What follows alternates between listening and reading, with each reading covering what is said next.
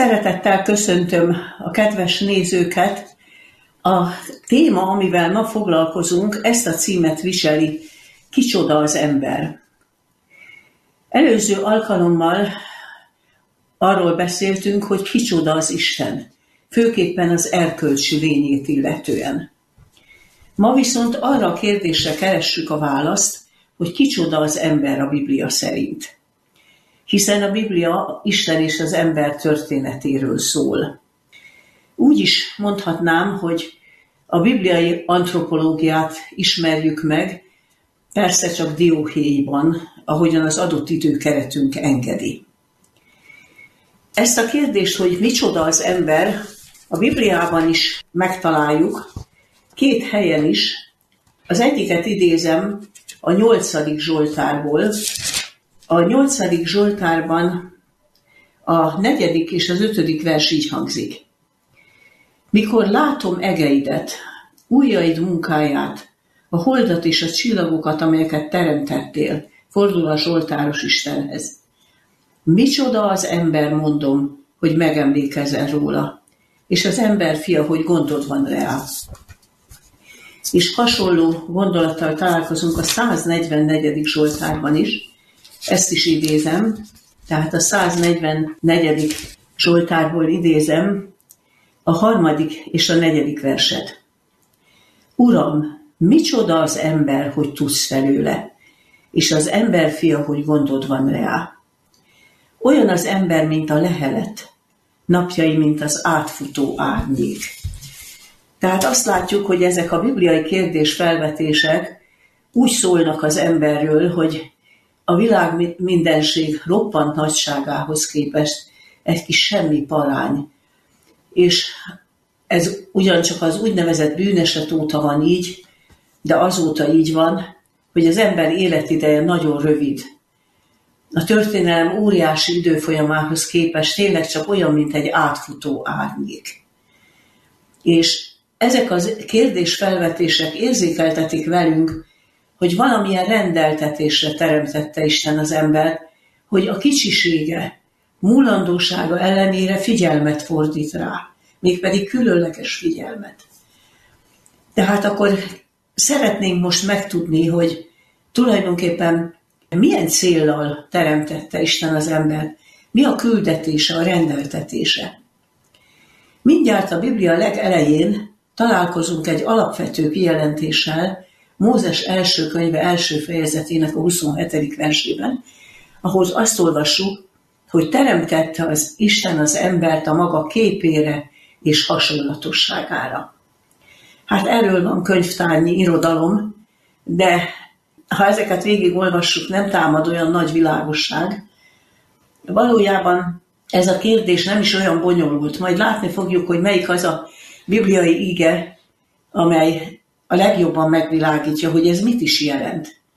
Minden esetre az biztos, hogy Isten valamiképpen önmagához hasonló lénynek teremtette az embert. Nagyon érdekesen jut ez kifejezésre a 82. Zsoltár 6. versében, amely ezt mondja az emberről. Először úgy idézem, ahogy a Károli fordításban van. Ott így hangzik, Isten mondja, én mondtam, Istenek vagytok ti, a felségesnek fiai ti minnyájan. Ugye ez nagyon furcsán hangzik, mert úgy tudjuk, hogy a Biblia az egyisten hitet képviseli, és nem is jó ez a fordítás. A Héber szövegben itt az Elohim szó szerepel, ami elsődlegesen valóban Istent, Istenséget jelent, de néhány helyen az Ószövetségben emberekre is utal, és angyalokra is, mint olyan teremtményekre, amelyek Istennel rokon lényeknek teremtettek. Azt is érdemes megemlíteni, hogy Jézus földi életében hivatkozott erre a Zsoltár igére. És pedig olyan összefüggésben, ezt megtaláljuk János Evangélium a 10. fejezetének a 35. versében, hogy Isten Elohimnak nevezi az embert, tehát Istennel rokon lénynek, Istenhez közel álló lénynek, azért, mert az Isten beszéde hangzik hozzá. Vagyis azt mondta Jézus, hogy Isten az embert önmagával kommunikáció képes lénynek teremtette. ebben határozta meg az ember méltóságát. Majd később beszélünk az Isten beszéde fogalomról, de már most is láthatjuk, hogy ez milyen lényeges dolog, mert az ember méltóságát is így szabja meg, hogy Isten beszéde hangzik az emberhez. És hogy mi a lényege ennek a meghatározásnak, hogy képére és hasonlatosságára teremtette Isten az ember, ezt a hegyi beszédnek, Jézus hegyi beszédének egy híres mondata világítja meg a legjobban. Máté a 5. fejezetének a 48. versében azt olvasjuk. Jézus egy felhívással fordult hallgatóihoz, legyetek tökéletesek, miket tart egy mennyei atyátok tökéletes. Tehát nem arról van szó, hogy Isten amolyan kis Istennek, vagy kis Isteneknek teremtette volna az embert, befejezett lényként, hanem ez egy célhatározó, ugye, hogy legyetek tökéletesek, mint aki mennyire tökéletes, és azt fejezi ki, hogy Isten olyan képességekkel és lehetőségekkel teremtette az embert, hogy határtalanul fejlődhessék teremtője képmására. Tehát itt rögtön láthatjuk, hogy Isten nem alatvalónak teremtette az embert, nem őrzi féltékenyen a maga egyedülálló státuszát, mint teremtőjét, aki maga a bölcsesség és az erkölcsi tökéletesség, hanem arra szólítja fel az embert, és ebből látszik, hogy ehhez az ember közreműködése is kell, hogy az ember induljon el ezen az úton, hogy legyetek tökéletesek, mint aki mennyei atyátok tökéletes. Ebben a felszólításban két nagyon jó hír is van. Az egyik jó hír az, hogy Isten a bűneset után sem adta föl ezt a szándékát, hogy az ember fejlődjön a teremtője képmására. Neki van egy megváltási, helyreállítási terve az emberre vonatkozóan, noha a bűneset után, az, amiről majd nem sokára lesz szó, az ember nagyon, de nagyon eltorzult. Eszembe jut Juhász Gyulának egy verse, a versnek az a cím, hogy párbeszéd, és 1909-ben írta Juhász Gyula, azzal kapcsolatban, hogy akkor volt az 50. évfordulója Darwin Fajok eredete című könyve megjelenésének. És hát a vers valahogy úgy hangzik, hogy az afrikai dzsungelben eszmét cserél két vén majom, és az egyik mondja a másiknak, hogy hát mester, most ünnepelni illik, hiszen Darwin tőlünk származtatta az embert, és erre a társa rászól, azt mondja, és ön ezt jó dolognak tartja, vagy, vagy ön szerint ez dicséretre méltó?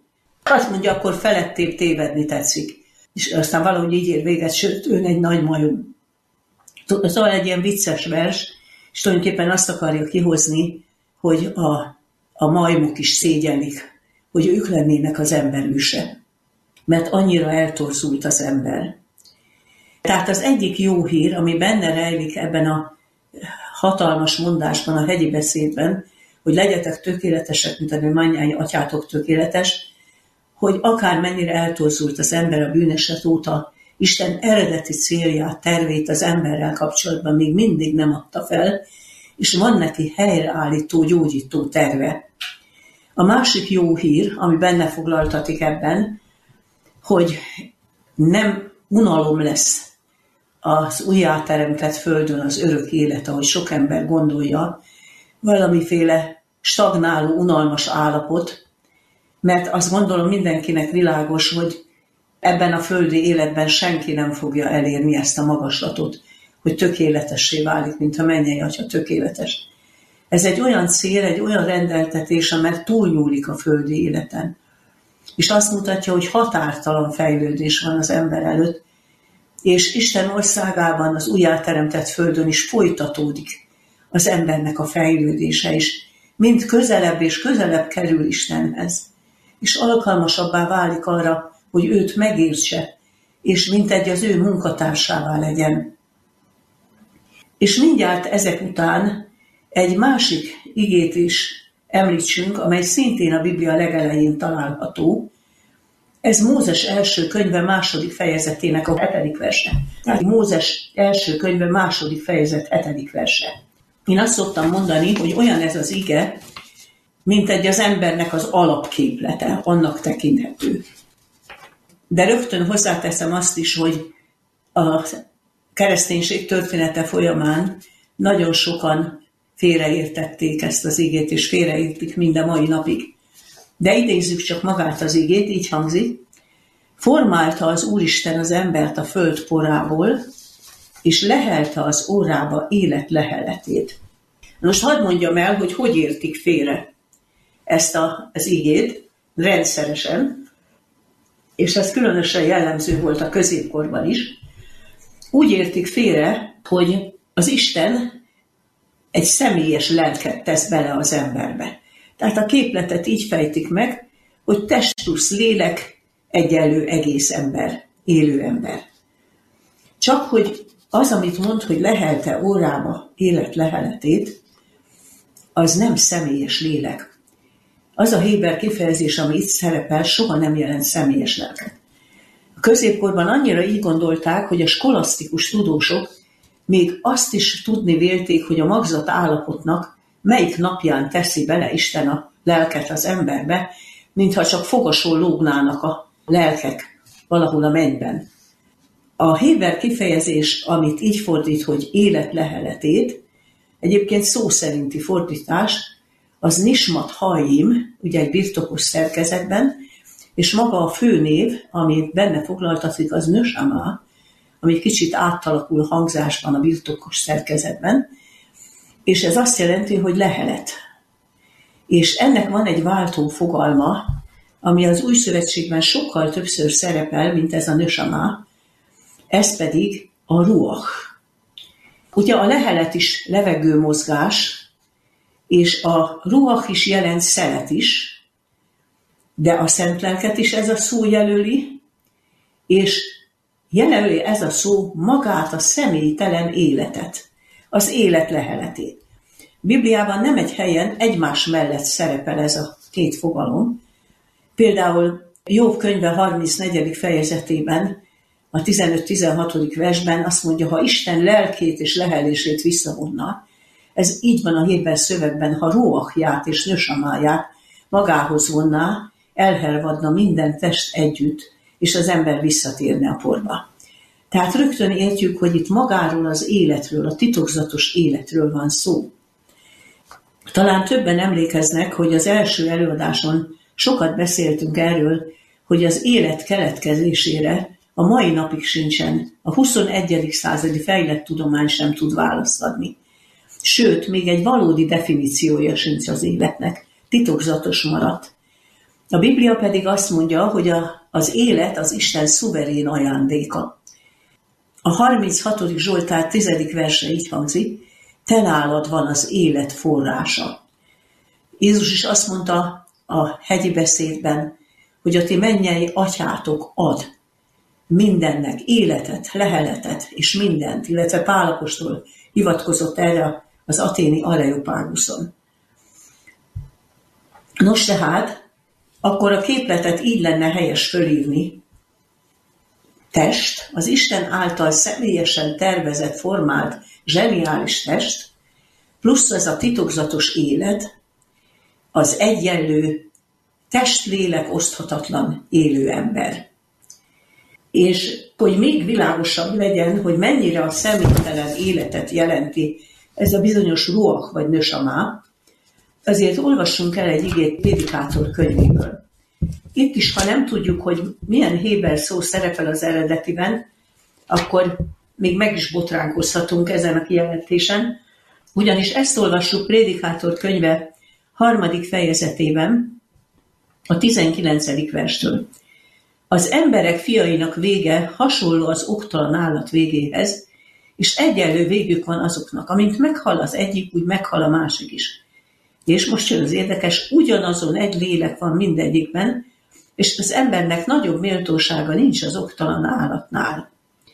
Mindegyik ugyanazon egy helyre megy, mindegyik a porból való is porrá lesz. Hát ugye, amikor ezt olvassuk, hogy ugyanaz a lélek van állatban és emberben, akkor ugye azért felhőrkenünk, és azt mondjuk, hogy na hát azért nem ugyanaz a szint az állat meg az ember, hogy mondhat a Biblia ilyet. De az eredeti szövegben itt is ruach van. Tehát tulajdonképpen azt mondja, ugyanaz az élet eleveníti meg az állatvilágot és az embert, sőt a növényvilágot is, az a bizonyos titokzatos élet. És ez az, ami Istentől származik, és ami, ha ez kialszik, akkor porrá lesz akár az állat, akár az ember. Egy nagyon gyarló hasonlatot alkalmazunk.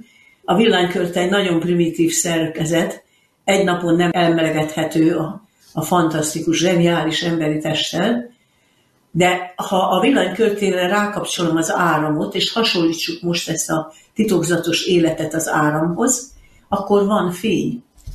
De csak addig van fény, amíg az áramot ki nem kapcsoljuk.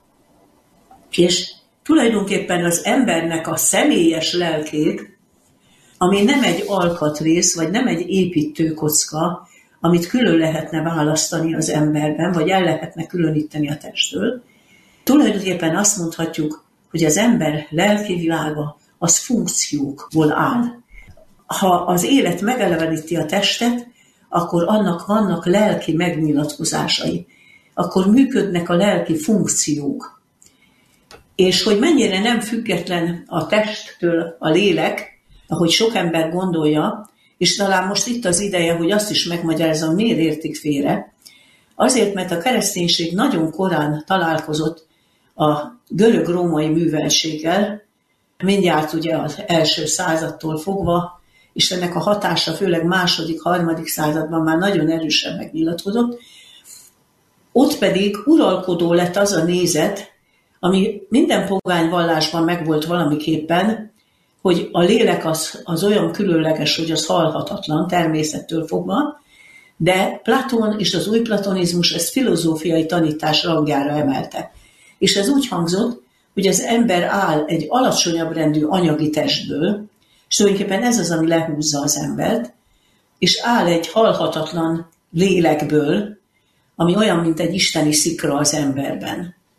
És akkor így értik félre ezt a képletet, hogy test plusz lélek egyenlő egész ember. De még egyszer mondom, ez így helyes, hogy test plusz élet egyenlő élő lélek, ahogy mondja a Biblia, egy test-lélek oszthatatlan ember. És még arra a hétköznapi tapasztalatra is hadd utaljak, amit mindenki ismer, hogy bár ma is nagyon erősen benne van, keresztényekben is, azt hiszik sokan, hogy ez a legkeresztényibb tanítás, hogy az emberben van egy külön választható halálban, külön váló halhatatlan lélek, és ez az általános, elég meglehetősen általános felfogás. De most gondoljunk arra, hogy az a tapasztalatom mindenkinek ismerős, ha például egy idős ember, akinek az erei, agyerei elmeszesednek, és nem kap az agya elég oxigént, akkor furcsa személyiségváltozás következik be aki például nagyon szelíd, türelmes ember volt, agresszívé válhat, és követelőzővé, és sértődővé. Nagyon nagy változások történhetnek. Ha a lélek, az egyéni személyes lélek független volna a test működésétől, akkor az, hogy nem kap elég oxigént az agya, hogy bemeszesedtek az erek, az nem befolyásolhatná az egyéniség, a személyiség mienségét. És ezzel már utaltam is arra, hogy a lelki tevékenységnek a testi szerve az az agy. Az agy neuronjai, ezeken keresztül nyilatkoznak meg a lelki tevékenységeink. Tehát azt mondhatjuk, hogy minden lelki tevékenységnek van valami alapja a testünkben, a testi működésben.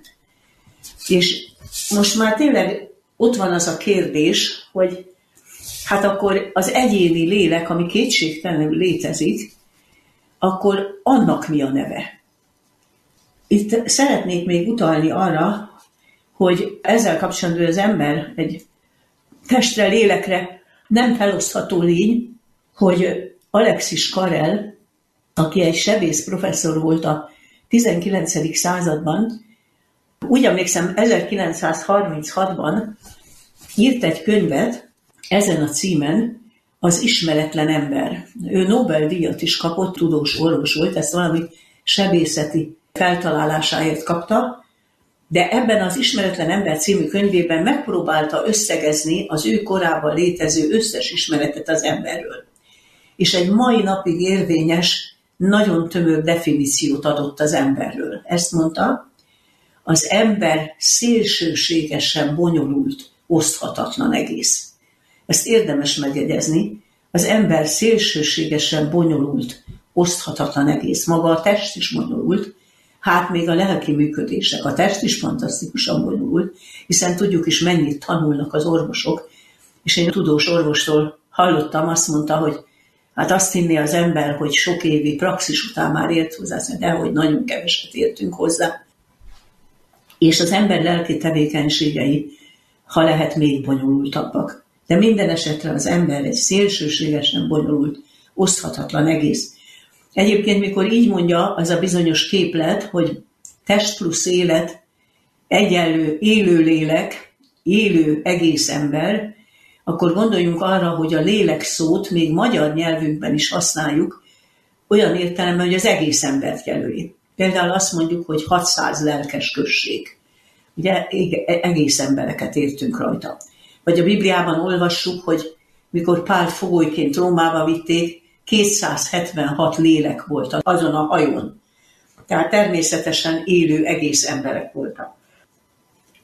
Nos, hát akkor tegyük fel a kérdést, hogy az egyéni személyes lélekről mit mond a Biblia. Először is jelöli azt valamilyen szóval, mert ahogy mondtuk, kétségtelenül létezik, és ez a legkülönlegesebb az emberben. Nagyon tanulságos Kosztolányi Dezső Halotti Beszéd című verse, amelyben nagyon jól ragadja meg azt, hogy nincs két egyforma személyiség. Még az egypetréjű ikrek se egyformák.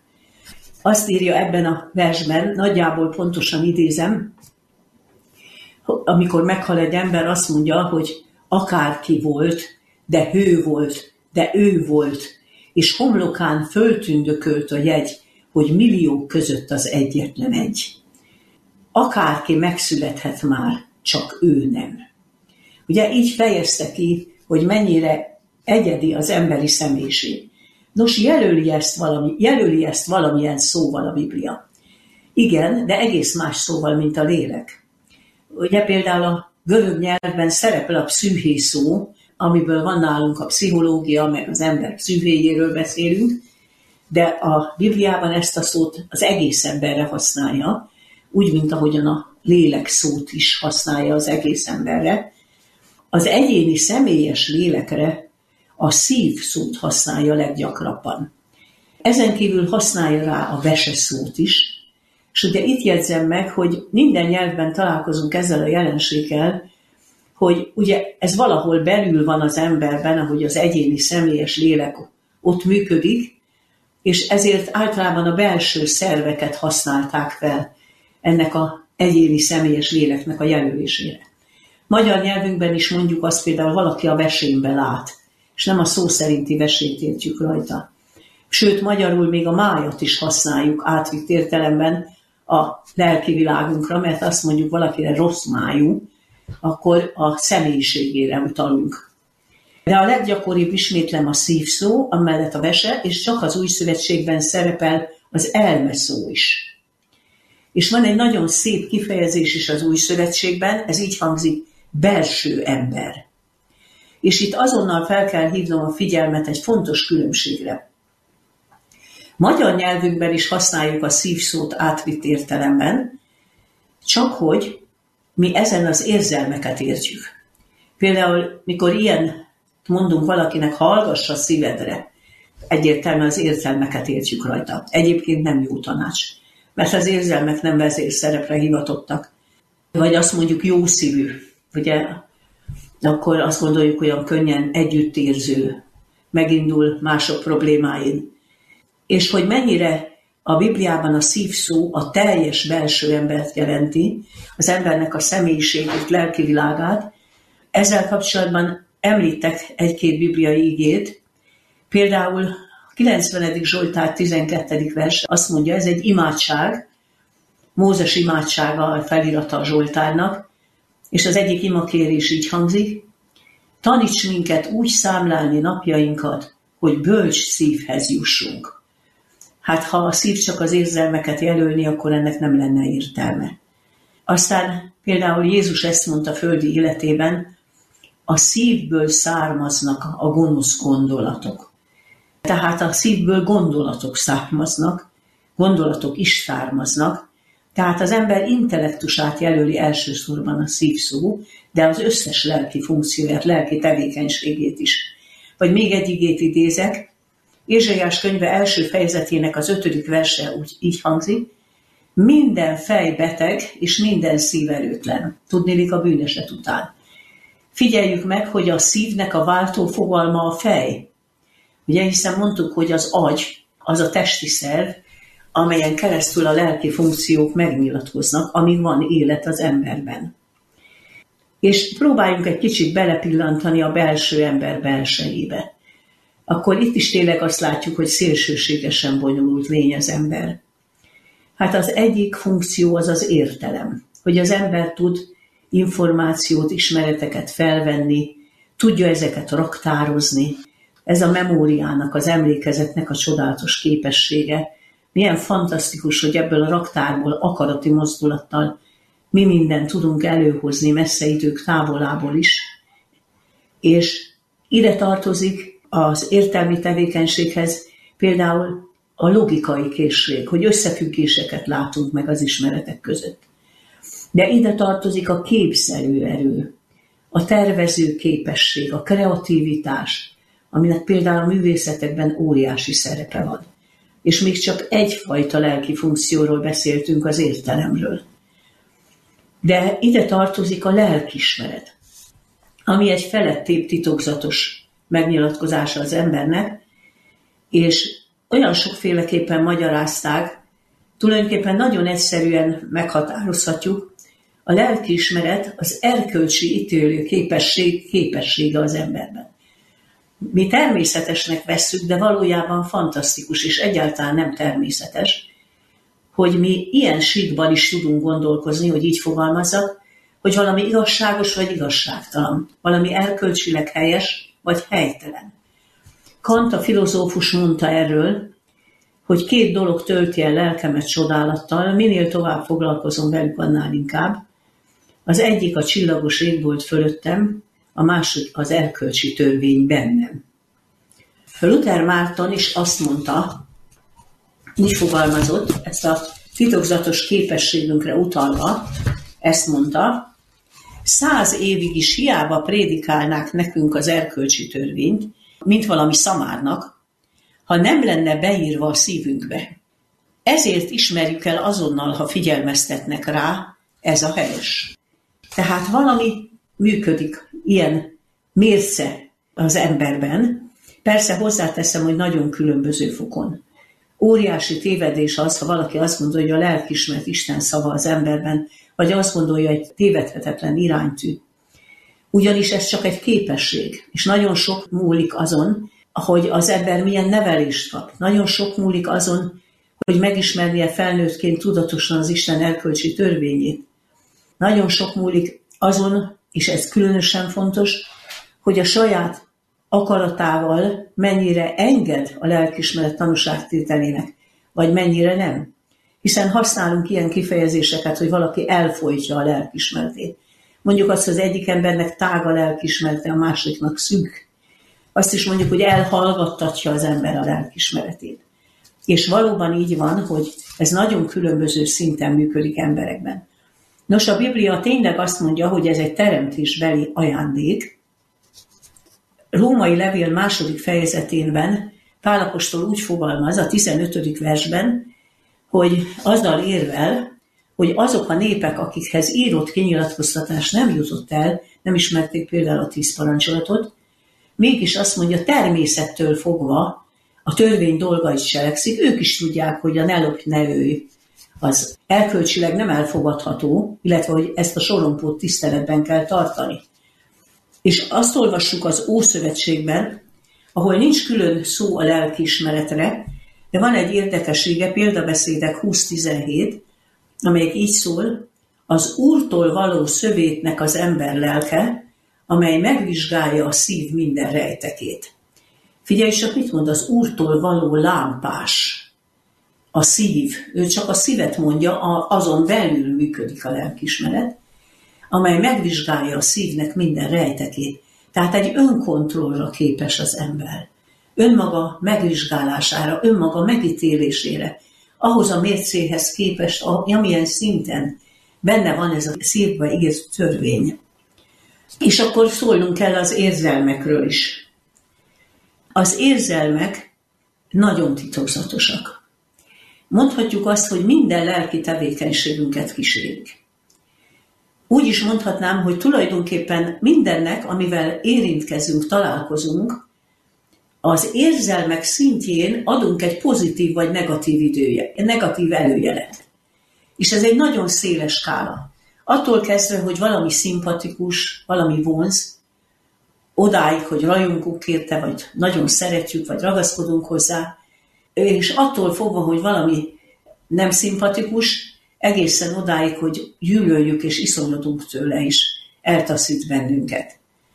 És hozzá kell tennünk, hogy az érzelmek nagyon fontosak, mondhatnánk olyanok, mint az élet, olyanok, mint a színek. Nagyon gazdagok, és egy embernek a személyiségét sokszor így is jellemezzük. Azt mondjuk például, hogy ha az érzelem világa sivár, akkor azt mondjuk, hogy milyen szegényes személyiség, sivár az érzelem világa. Máskor meg azt mondjuk, hogy gazdag érzelem világa van. Ugye például a művészetnél, művészeteknél ez rendkívül fontos. De a legfontosabb dolgot még nem mondtuk az érzelmekről. Tudnélék, annál fogva, hogy mindennek adunk pozitív vagy negatív előjelet, az érzelmeinkkel így reagálunk rá, és az érzelmeink sokkal gyorsabban reagálnak mindenre, mint az értelmünk vagy a lelkismeretünk. Az érzelmek nagyon erős motivációk. Szeretnék egy néhány sort olvasni Jonathan Edwards-tól, Jonathan Edwards a 18. században élt amerikai teológus volt, és ő azt mondta, hogy ha az érzelmek nem mozgatnának bennünket, akkor szinte minden megmerevedne. Így hangzik. Az ember csak nem teljesen tétlen maradna, ha csak valamilyen indulat, a szeretet vagy a gyűlölet, a vágy, a remény, a félelem vagy egyéb nem sarkalná. Az érzelmek ösztökélik az embereket életük minden dolgában. De mivel az érzelmek gyorsabbak, mint az értelmi és a lelkismereti reakció, ezért mondtam azt, hogy nem vezérszerepre adattak, és egyáltalán nem jó tanács az, hogy hallgass a szívedre, értsd az érzelmeidre, mert ez az nagyon komoly károkat okozhat az embernek.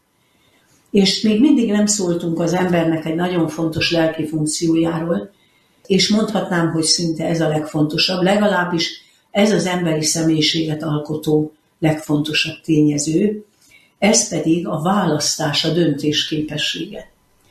A Biblia nem is jelöli valamilyen főnévvel, nem ad neki külön nevet, de ilyen igen kifejezésekben találkozunk vele. Például Isten így szól az emberhez, előtt adtam az életet és a halált, választ az életet. Vagy ilyet olvasunk, hogy engedelmeskedjetek az Istennek, és álljatok ellene az ördögnek. Szálljátok oda magatokat igazságnak fegyvereül, és ne szálljátok oda magatokat gonoszságnak fegyvereül. Tehát az ember valamire oda szállja, vagy nem szállja oda magát. Valaminek enged, valaminek ellenáll. És választ az alternatívák között. Ahhoz tudnám hasonlítani ezt a döntési képességet, mint hogy vannak otthonok, ahol van egy fali óra, amely bizonyos időközöttként üt egyet, vagy éppen kakukos óra, és a háziak ezt észre se veszik, ők megszokták. Hát mintha bennünk is mindig ketyegne egy óra, de mi megszoktuk, hogy mindig döntünk, mert minden kimondott szavunk mögött és minden tettünk mögött van egy belső döntés. De ez annyira automatikus már, hogy ezt mi nem is tudatosítjuk, szinte észre se veszünk. De éppen ez a feladat, hogy ez, ez tudatossá váljék. Az Isten helyreállító munkája az emberben azzal kezdődik, hogy ne legyen kiszolgáltatva önmagának, a benne lévő rossznak, hanem tudatosan használja a választás, az akarásnak a képességét. Ilyeneket olvasunk a Bibliában, hogy mint a megromlott falu, vagy fal nélküli város, olyan az ember, akinek nincs birodalma az ő lelkén. Ugye a hasonlat világos, az ókorban egy fallal körül kerítetlen város, vagy egy megromlott városfalu város, az veszélyes volt, mert a portyázó csapatok kibejárhattak. És azt mondja, ilyen, ilyen szabad préda annak az embernek a lelki világa, akinek nincs birodalma, nincs uralma a saját lelke felett. Vagy ilyen igét olvasunk a Bibliában, hogy minden féltett dolognál jobban őrizd meg szívedet, mert abból indul ki minden élet. Ugye ez általában a lelki egészségünkre vonatkozik, de különösképpen utal arra, hogy hogyan használjuk a választási képességünket minden létező dologban. Szóval nagyon bonyolult dolog az ember lelki. És azt is olvassuk a Bibliában, hogy különösképpen a bűneset után, még az ember maga is belecsavarodik, maga is elvesztődik a saját lelki világának a labirintjében. Jeremiás 17.9 így hangzik például, és ezt a bűneset utáni emberről mondja, családabb a szív mindennél, és gonosz az. Kicsoda ismerhetné azt. Ugye milyen kérdés ez? Minket is megcsal a saját szívünk. Beleránt dolgokban, be utólag nem is értünk egyet. Mert nincs igazán uralmunk a saját lelki világunk felett. És azt mondja, kicsoda ismerhetné, teszi fel a kérdést. A Biblia erre a kérdésre is válaszol, és azt mondja, a lelki világunk rejtetelmeiben egyedül Isten tud tökéletesen tájékozódni, ő tökéletesen ismeri az embert. Jeremiás könyvében erre a kérdésre így felel az ige, én az Úr vagyok, aki a szíveket fürkészem és a veséket vizsgálom, és már tudjuk most már, hogy a szív és a vese az a belső embert jelöli, a személyes, egyéni lelki világunkat. Isten az, aki ezt tökéletesen ismeri, és egyedül ő ismeri. Királyok első könyve 8. fejezetének a 6. versében olvassuk, hogy bölcs Salamon így szólt. Ezt mondta Istennek, egyedül csak te ismered az embernek szívét. Más helyen azt olvassuk, hogy az ember azt nézi, ami a szem előtt, de Isten azt nézi, ami a szívben van. Aztán ilyet is olvasunk, hogy Isten minden szívbe belát, milyen különös ige, ez egyébként Krónika első könyve 29. fejezetének a, az elején van, a 9. vers, azt mondja, az Úr minden szívbe belát, és minden emberi gondolatot jól ért. Olyanokat olvasunk például a 139. Zsoltárban, hogy még nyelvünkön sincs a szó, én már egészen érti. Ezékiel proféta meg ilyet mond, hogy amit lelketekben készül, én tudom. Mondhatnánk, hogy Isten olvasni tud a szívünkben, tökéletesen ismeri. De nekünk embereknek egyáltalán nem egyszerű. Még a saját személyiségünk megismerése sem, még kevésbé a másiké. Itt is idéznék egy mondatot Móri Zsigmondtól, ami szintén egy teli találat. Pontosabban nem is egy mondat, hanem kettő, sőt három. De mind a három rövid mondat. Minden ember valami nagy-nagy titok, és a legszimplább is megfejthetetlen. Ember észsel elérhetetlen. Olyan találó, hogy még egyszer elolvasom. Minden ember valami nagy-nagy titok, és a legszimplább is megfejthetetlen. Ember észsel elérhetetlen. Az embernek jó alázattal viszonyulni másokhoz, pedig az emberek olyan könnyen mondanak véleményt másiknak a személyiségéről. Ő ilyen, ő ez, ő az.